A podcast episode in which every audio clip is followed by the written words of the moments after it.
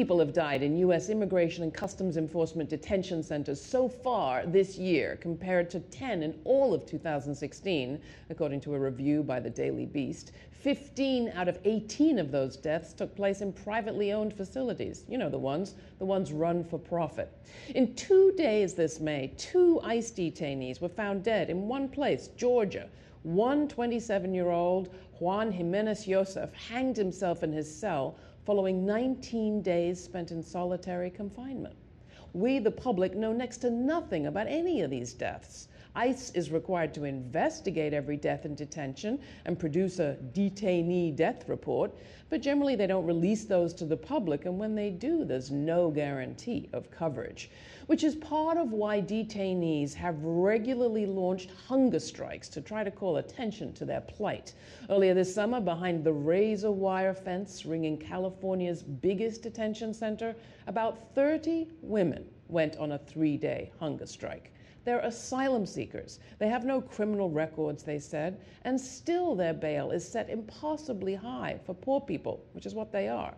The hunger strikers issued demands that included reduced bail, political asylum, new uniforms, health care, and 24 hour access to clean water. What they really want, of course, most of them, is to be released and united with their kids and safe that's why most of them came to the U.S. in the first place, as part of a caravan fleeing violence in Central America. Adelantos, run by the Geo Group Inc., a Florida based company that owns, leases, and manages correctional and detention facilities, runs the facility those women hunger struck in. And guess what?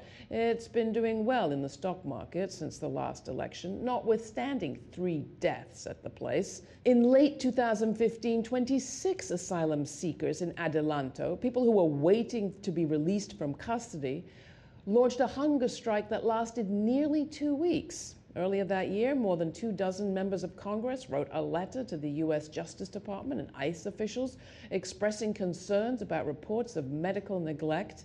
You've got to wonder protests, Congress, hunger strike, deaths? What's it going to take before Americans notice what's happening? Think detention camps can't happen here? They can. They do.